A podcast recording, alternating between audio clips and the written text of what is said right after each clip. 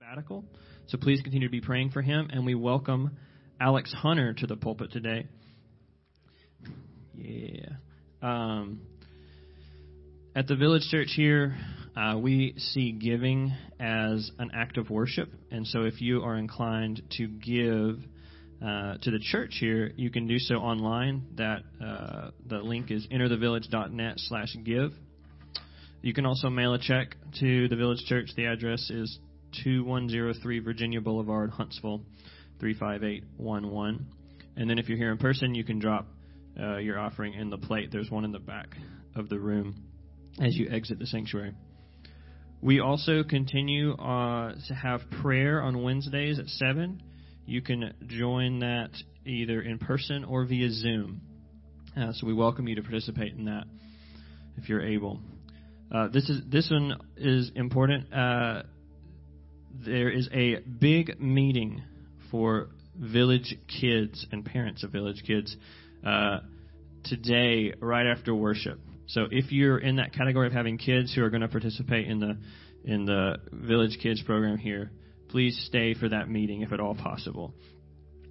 And then we the deacons are planning a series of work nights here at the church from 5:30 to 7 on Thursdays. It's throughout the whole month of August for right now, and that is an invitation to to help with facility maintenance and upkeep. There'll be more details to come on that, but basically, kids are welcome to come and play on the playground. There'll be food, um, but the the main purpose is to gather for for working and, and fellowship at the church. Um, and then lastly, we have an Enter the Village class beginning on September 26th. So if you are interested in being becoming a member here at Village Church or learning more about it, that is the class to be a part of. Again, that starts on September 26th. They'll be at 9:15, um, so before the service starts. And uh, if you if you want to know more about that, please contact uh, Cynthia at enterthevillage.net. That's her email those are all of the announcements. Thank you for bearing with me with those. Uh, now let's go to the Lord in prayer. Dear Jesus, thank you for this morning. And we pray that your will would be done. And we submit to your will and acknowledge that uh, we don't know everything. Not just that we don't know everything, we, we don't even know what should be sometimes, and we definitely don't know what's going on in our hearts all the time. But I pray, Lord, that you would move and work in our hearts. Prepare us to go forward in worship as part of this service. Uh, prepare us as we will hear the word preached and will sing and hear the word sung and, and through our liturgy and just everything this morning, that you would be glorified in it and our hearts would be drawn closer to you. Uh, I pray that we as a community would follow you together, not just as isolated silos trying to, to follow you in a Lone Ranger kind of way, but that we would be a community following you together. And uh, we give you the praise, Lord. give you the glory. It's in your name I pray. Amen.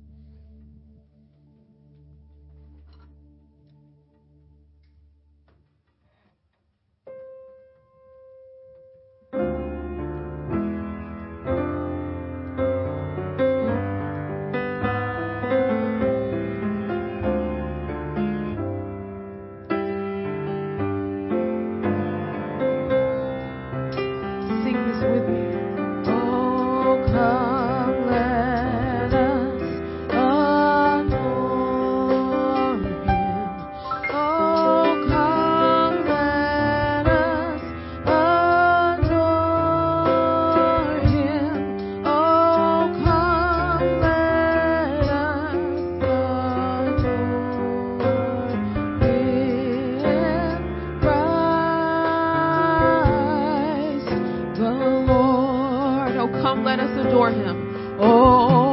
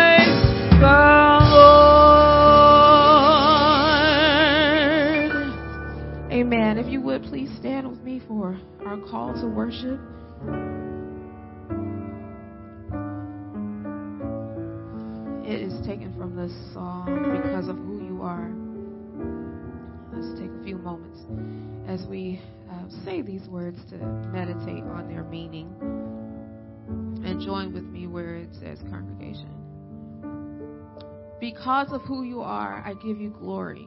Because of who you are, I give you praise.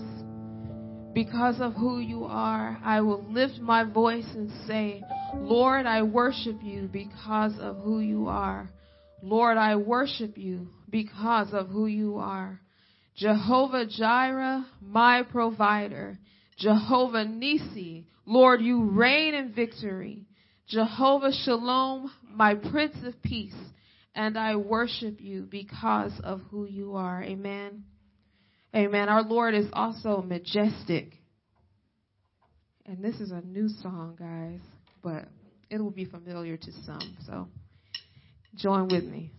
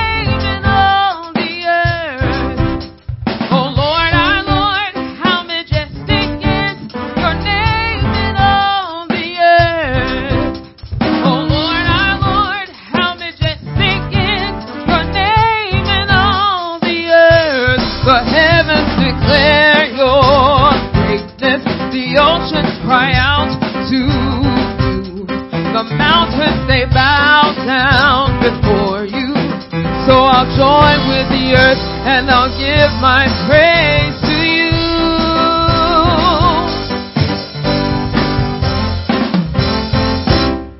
Oh Lord.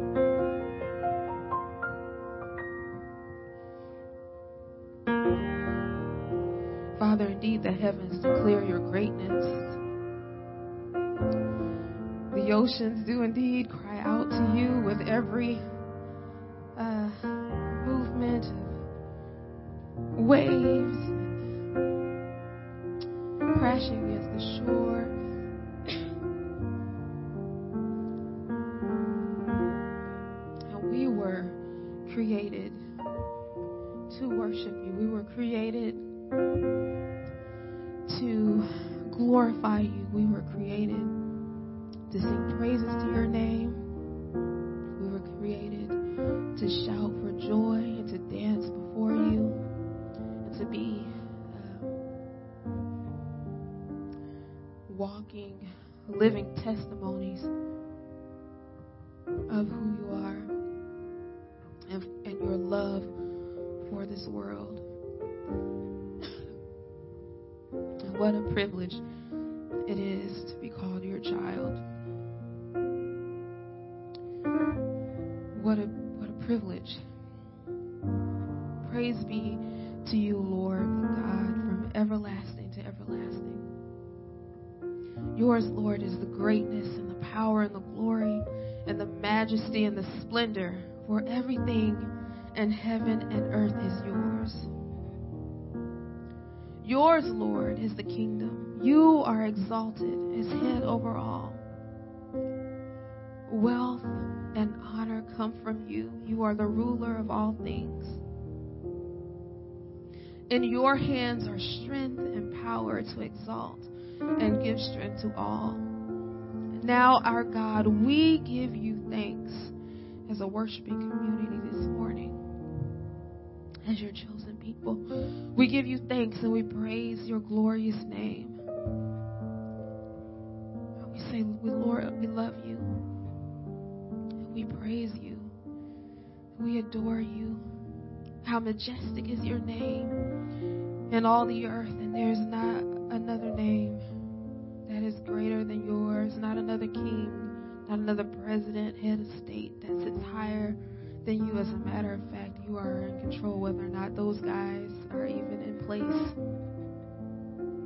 So be exalted, oh God, in this place today.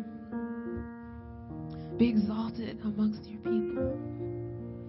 Spirit, we just ask you just to move in a mighty way this morning. We will be mindful. Help us to be mindful, actually, because sometimes we're not. But in this time, Spirit, give us the mindfulness to see the Father and the Son and you. Help us delight in you today. Help us worship you in spirit and in truth. In the matchless name of Jesus, we pray. Amen. Please be seated.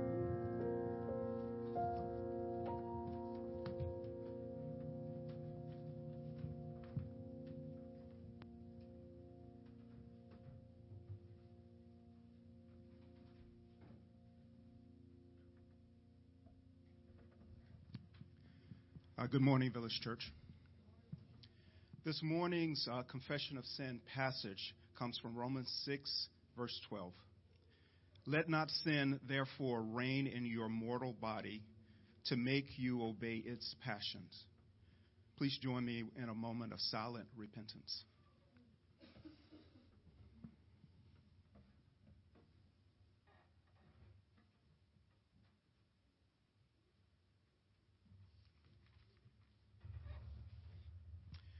And our assurance of pardon comes from Romans 6, verse 13b.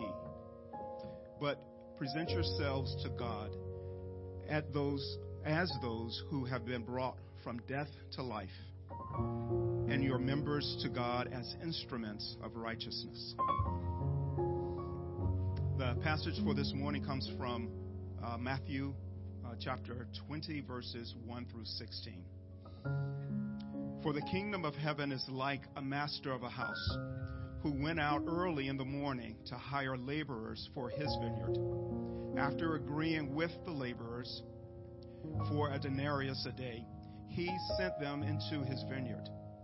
And going out about the third hour, he saw others standing idle in the marketplace.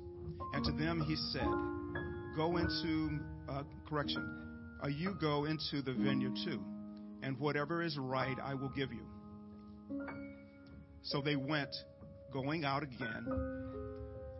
Uh, I'm sorry, so they went, going out again about the sixth hour and the ninth hour. He did the same.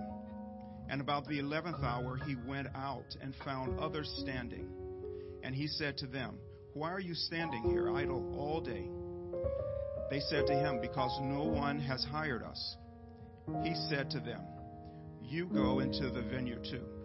And when evening came, the owner of the vineyard said to his foreman, Call the laborers and pay them their wages, beginning with the last up to the first.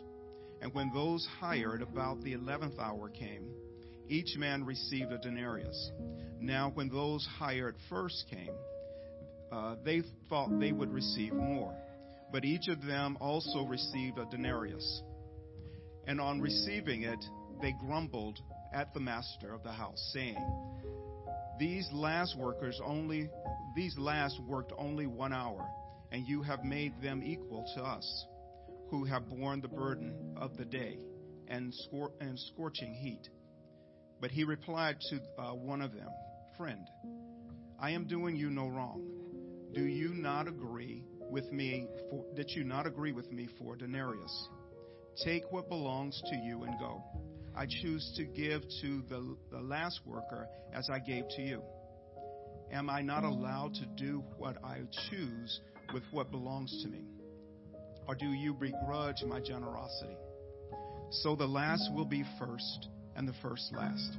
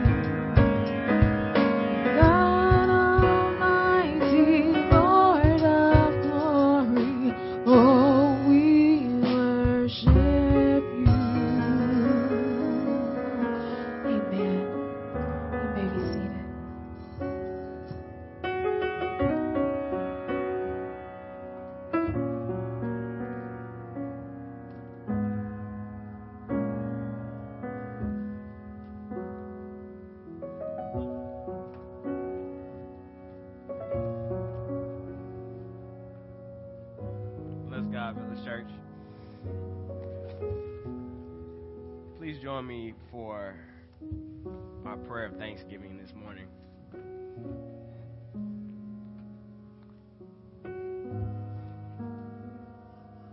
Father,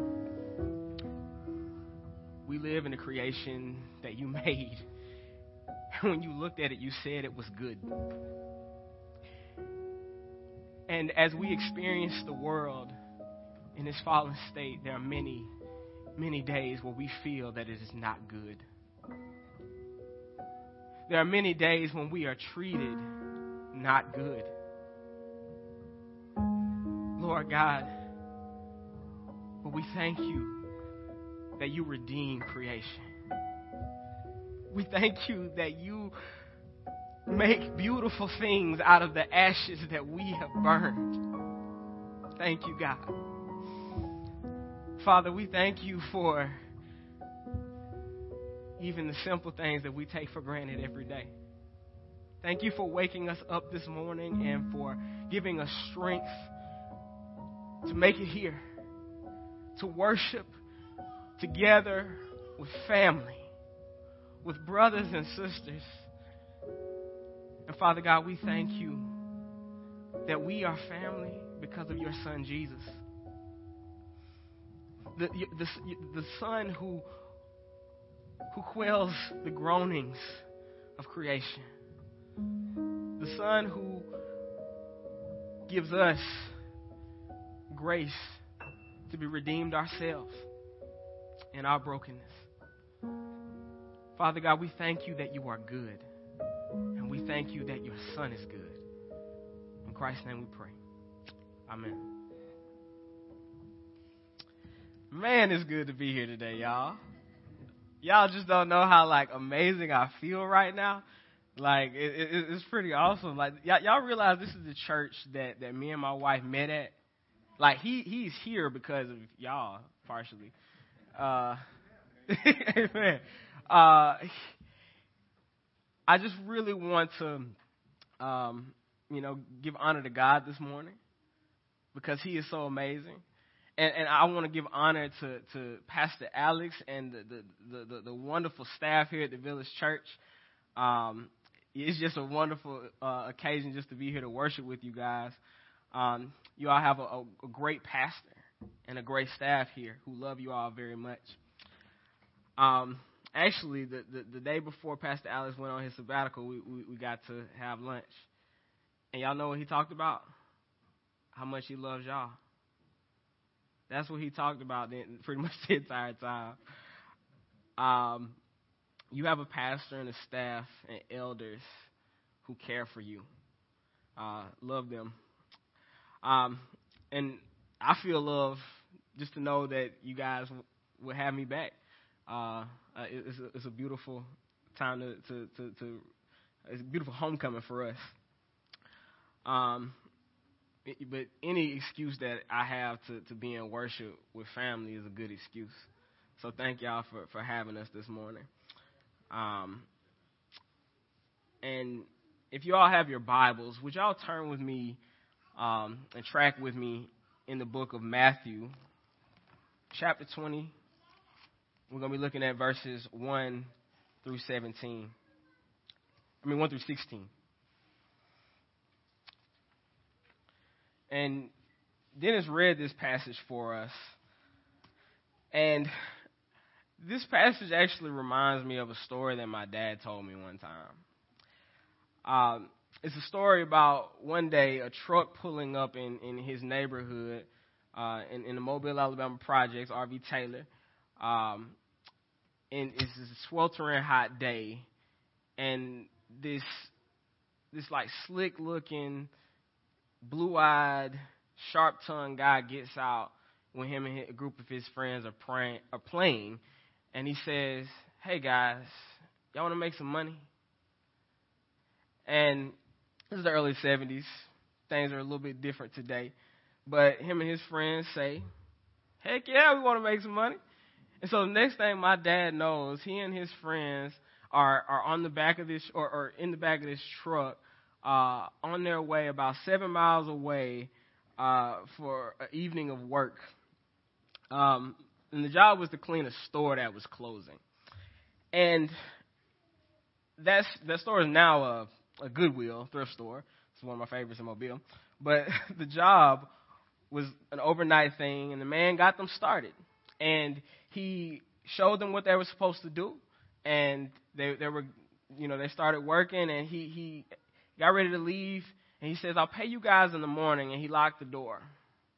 And my dad and his friends worked super hard that night to to, to clean that store. My dad is one of the hardest working people on the planet, and um, that, that's where I get my work ethic from. But um, but he worked uh, super hard that night, and the next morning the man opened the door. He unlocked the door, let them out, and he doesn't pay them, but instead he threatens them, and he makes them walk all the way home after that hard night of work. For all his work, my dad got a seven mile, two hour and 50 minute walk back down uh, Airport Boulevard back to RV Taylor Projects to be right back where he was before. Now, I, I bring up this story in juxtaposition to our text today, yes. Um, but more than that, my father's story actually helps me to understand a little bit better the question that provoked the parable that we're looking at in the first place. After hearing Jesus offer treasure in heaven to the rich young ruler if he would sell all that he has and follow Jesus, naturally Peter asks in chapter 19, verse 27, See, we have left everything and followed you. What then will we have? Peter says that guy wasn't willing to put in the work. That guy wasn't willing to follow you. But we are. And this question is born out of ambition, a little bit, yeah. Um, and, and this, yes, this, this chapter in this section of 18 through 23 uh, in Matthew, chapters 18 through 23, um, Jesus does address ambition about four or five times, depending on if you include uh, Peter's question here. Uh, to the 12, he says, Humble yourselves like a child. Uh, to the, the rich young ruler, he says, Embrace, embrace the, the blessedness of, of possessing nothing. Um, to James and John, in the, the next uh, part of chapter 20, he says, Drink from the cup of love and sacrifice with me, if you would be great. If you, if you, that's how he addresses their ambition. And in chapter 23, in the context of the Pharisees, in contrast to, to their self righteousness, he says, Your brothers, and the greatest among you will be your servant. Jesus addresses ambition in this section and in this context. But there's also something else here. Peter's question also hinted at a bit of insecurity. It, it may be that Peter was wondering if this was one of those 2% interest savings accounts that you kind of like put all your money in and you, you get basically no return on it, right? He, he was wondering if this was one of those type of situations where you get out basically what you put in. And in his mind, he may have been saying that the, the ruler was rich, and Jesus did say if he left everything, uh, uh, if he left all his riches, that he would get riches. Peter's insecurity would have been saying to him, I've left everything, but what if my everything wasn't as much as his everything? Uh, and, and John Chrysostom uh, he, he's an old uh, church father. He asked this question in response to Peter. He says, Peter, what is your everything? Blessed Peter. Is it a fishing rod? Your net? your boat, your skill? Are you telling me these are the everything? And in a rhetorical reply, he says, Yes, Peter says.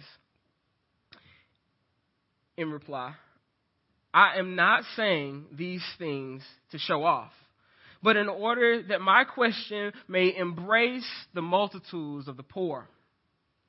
Peter may be asking if he will just get a poor fisherman's reward in the kingdom. He's saying, Well, all I'm going to get is a three year walk in the Middle East heat, and then end up back where I started while the rich get rich again in the kingdom because they had more to give, because they had more to give up.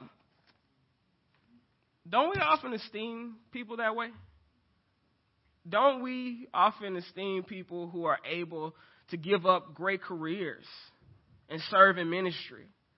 Or sometimes we might look down a little bit on a little country preacher. You know? We hold that same value system that Peter is talking about here. And, and Jesus begins his reply by essentially saying, I'm not just sending you on a walk, Peter. You will sit on thrones as judges, and everyone who gives up anything for me will have many times more over in the kingdom. And then he caps off this lesson with a parable. A parable is just a story with a treasure. And this parable has a parallel that, that he ends up on. That's the parallel between the first and the last. And Jesus opens up this parable by saying, The kingdom of heaven is like a master of a house going to get, uh, going, out, going to get day workers for his vineyard. Obviously, the, the master of the house in this context is Jesus. And the vineyard is an image for the, the kingdom of God. And the day laborers are some, some people. Um, but day laborers in that time, they, they had about the, the least amount of security of anybody in society because there was no guarantee that they would even eat that day, that uh, they would be able to feed their families that day. And in fact, slaves had more security because at least they, they had some semblance that they would be uh, fed. Uh, this is like, you know, getting work at staff zone. My dad often worked at these places like uh, labor finders, where they would get this like day work, and they would get paid either at the end of the day or at the end of the week. And for for a lot of years, he did oil refinery work that way, and and you know he took care of his family. But it didn't come with a whole lot of security because there would be months at a time where he wouldn't get work. Right? Um, and the master goes out and he hires three sets of day laborers. One early, presumably around sunrise, 6 a.m., he hires the first set. Probably all of those he actually needed that day. And he agrees on a wage with them. Uh, and they go out and work.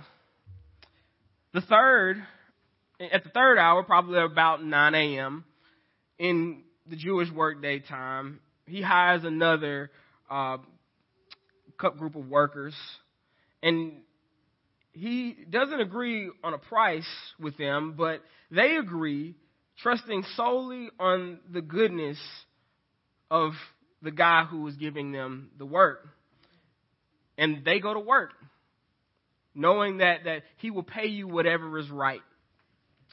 And he does this one more time at the 11th hour. That's around 5 p.m. Most of us are getting off work at 5 p.m.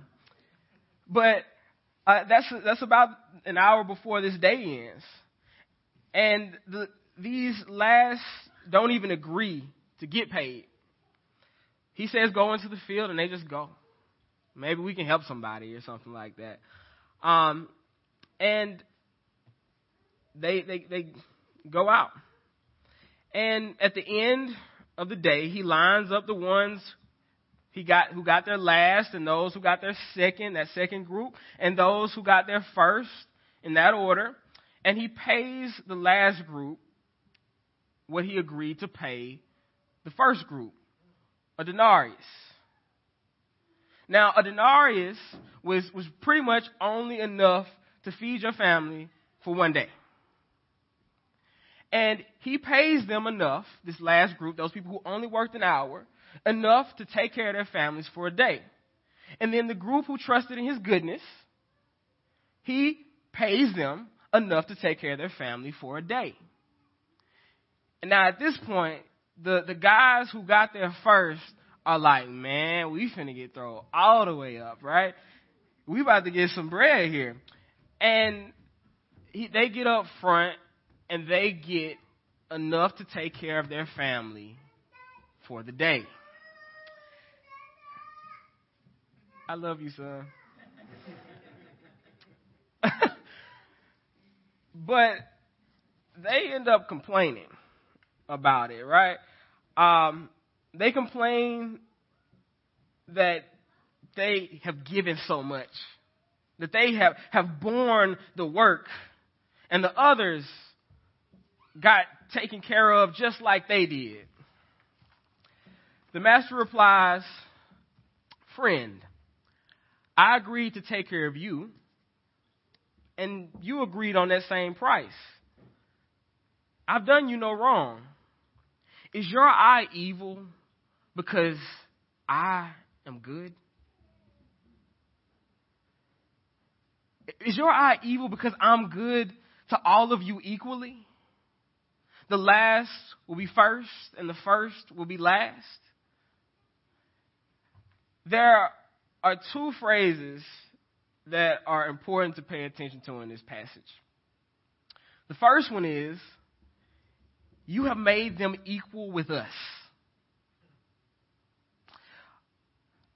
Uh, what I want to say about this is that we are all day laborers, begging for a job. Some get more general grace at the start, they get hired first. They, uh, yeah, I'm sorry.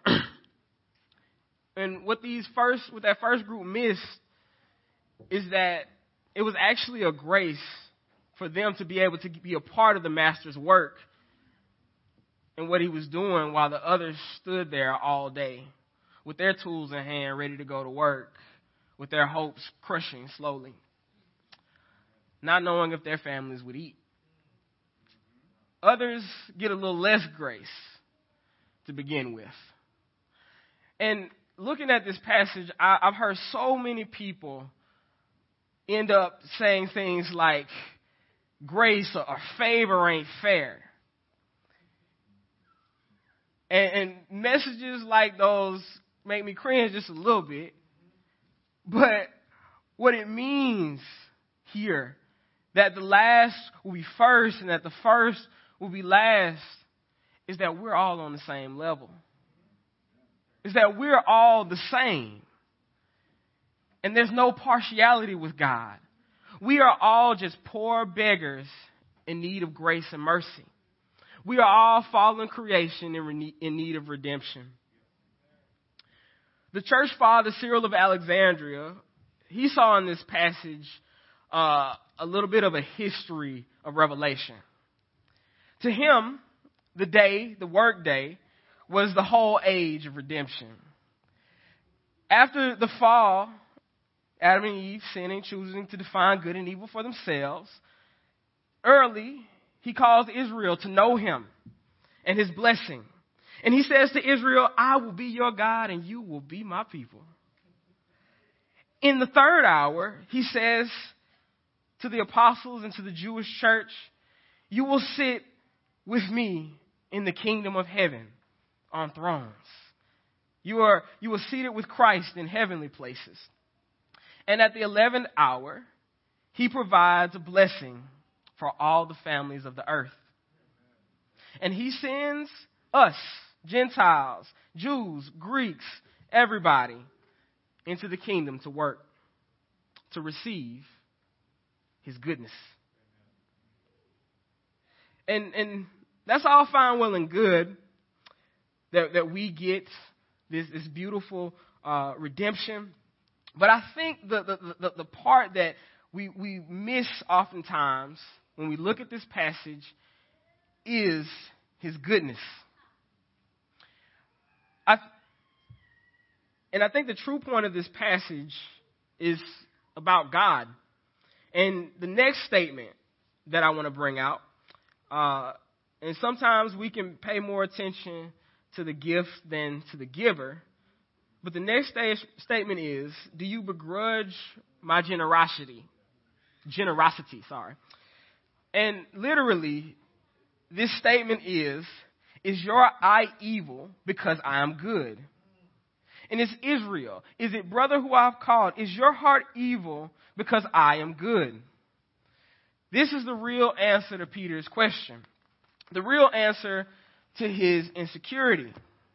Jesus is saying the kingdom of heaven is like you are creation in need of redemption. And I set my plan in motion. I call you and I take care of you the same because I am good. And you are self interested and don't know me like you should, but I'm still good.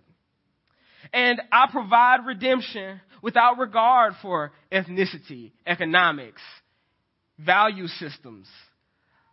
I am an equal opportunity employer. That's what the kingdom of heaven is like. And I, I love the way that Matthew builds up to this in his book. He uses these parallels all the way through and he organizes his gospel to create these beautiful juxtapositions that, that kind of illustrate that, that God doesn't really care about certain things.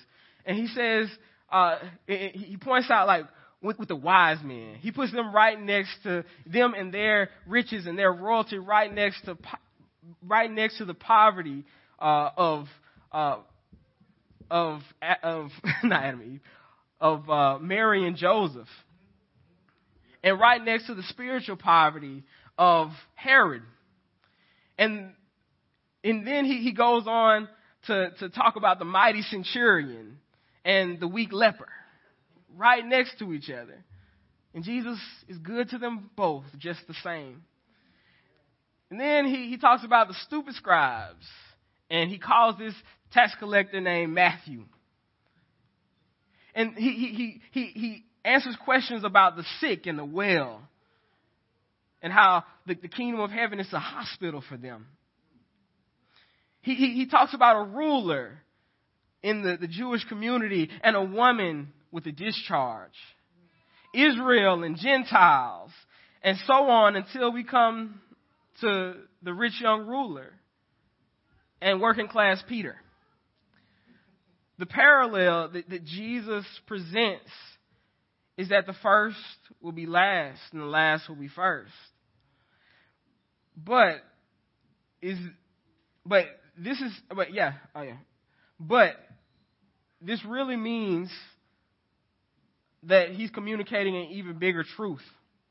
Jesus is answering Peter's question in a way that drives home the point that he has been trying to make to everybody since he touched down on earth. And that point is I'm good and you can trust me. And that's the same thing that the, the rich young ruler can't get. He recognizes that that uh, that both of them have fallen into an error. Peter and the ruler have both don't get that God is good. The ruler didn't get that Jesus good, is, is good enough because he's God. He didn't get that Jesus' goodness is enough to follow and he missed that Jesus is God. And Peter knows that he's God, but he has insecurity about exactly how good he is. And both are victims of what I call broken mirror syndrome. The people and the world around us are meant to show us something of God's goodness and greatness. They're meant to give us an image of, of how awesome He is in, in some small way. But the problem is, is our world is falling. And I don't condone any error of, about labeling or about mislabeling God's uh, character. But given our fallen situation, I can understand where Peter and the rich young ruler were. Because we are creatures who like to put things into schemes. And we like to put things into these neat little categories that we can go back to and say, I got it figured out. Most often we do this with, with, with other people. Uh, we, we look at teenagers and say, all of them are like teenage Groot in the Marvel movies, right? We look at uh, women and we say all women are wonderful and always right. There you go, honey. Um, or all men are this, or all gamers, or all engineers. We turn people into archetypes, these typical examples. And in our attempts to make sense of things, we put things into these neat little boxes. But we recognize about ourselves, though, that we are complex and nuanced and that we can't fit into these schemes ourselves, right? We understand that, that we uh, have uh, idiosyncrasies about ourselves that are beautiful. And we feel a disconnect when people put us in boxes because we know that they don't understand us. But the remedy for that is relationships with people. Um, when we fashion these mental narratives and images of people and things uh, that, that aren't close to the reality, we can break through those things by doing life together, by knowing deeply one another. But the problem comes when we do that to God. Scripture tells us that God is completely other than us. He's holy and set apart. But because of the way that we all make these images in our minds, often when it comes to God, we create a, star, a straw man archetype based on our preconceived notions and the, the, the broken mirror messages that we get from our world.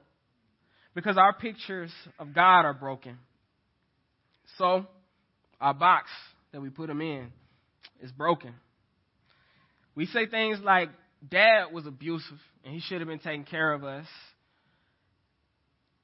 So God's fatherhood must be like this. This person unfairly judged me.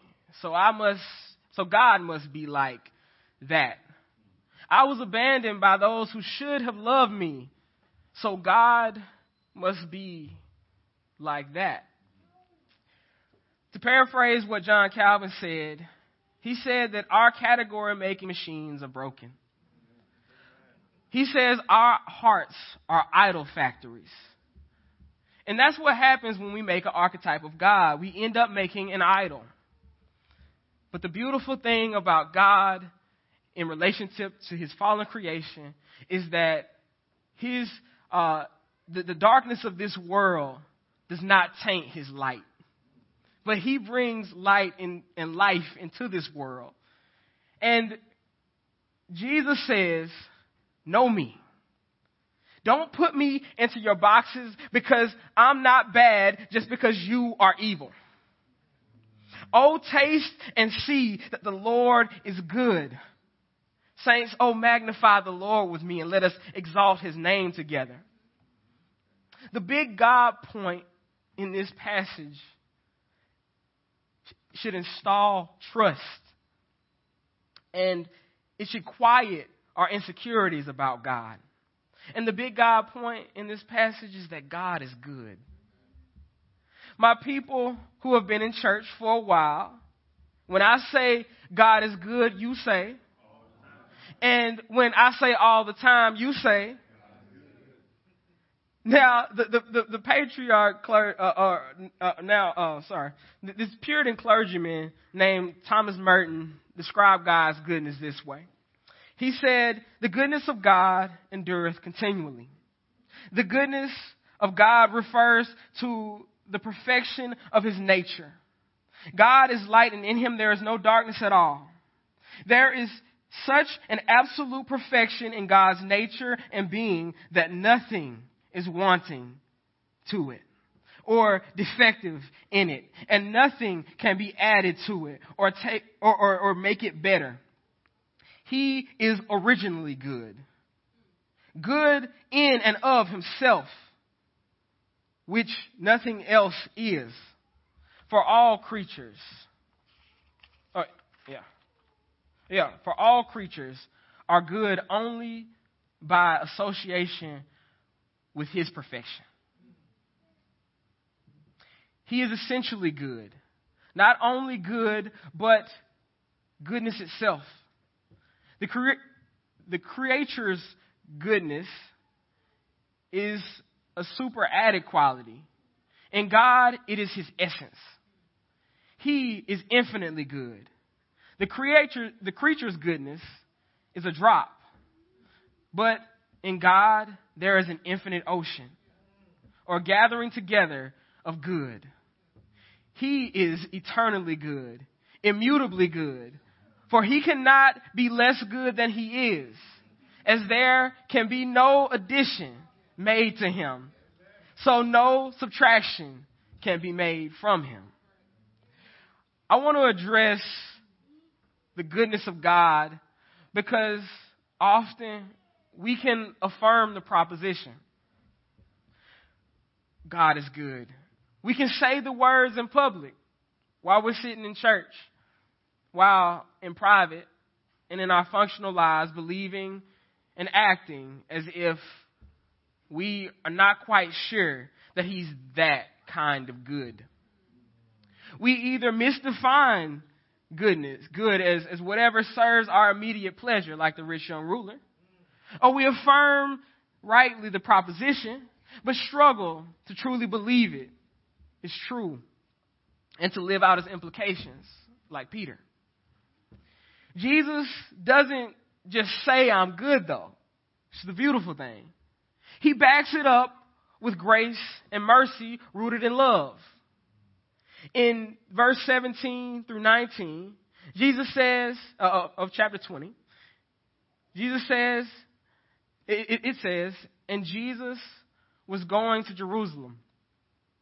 He took the twelve disciples aside, and on their way he said to them, See, we are going to Jerusalem. And the Son of Man will be delivered over to the chief priests and the scribes, and they will condemn him to death and deliver him over to the Gentiles to be mocked and flogged and crucified. And he will be raised from the dead on the third day. Saints, Jesus displays his goodness in that God so loved the world that he gave his only Son, that whoever believes in him should not perish, but have everlasting life. And the last will be first, and the first will be last, because Jesus is good. But do you believe it? Let us pray. Gracious Father, we thank you that when we are unfaithful, you are faithful. Lord, when we are self interested, you are selfless. Lord, when our world is broken and dark, you make us whole and allow us to walk in your light. Father, we thank you that you are good. And Lord, I pray that as we walk with you, as we go out and work in your vineyard, that you would enable us by your grace to entrust ourselves to your goodness, to allow your goodness to quell our anxieties. Lord, to allow your goodness to free us from our idols so that we can fully lean on you with everything that we have. Father, bless us as we go from here. Lord, bless us to experience your goodness while we are walking in the land of the living. Lord, we know that you are a good God. Yes, you are. In Christ's name I pray. Amen.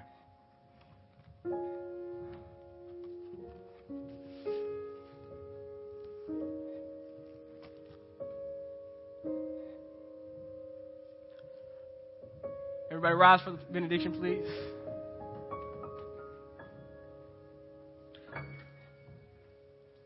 Now, unto the good God who is able to keep you from falling and to present you faultless before the presence of his glory.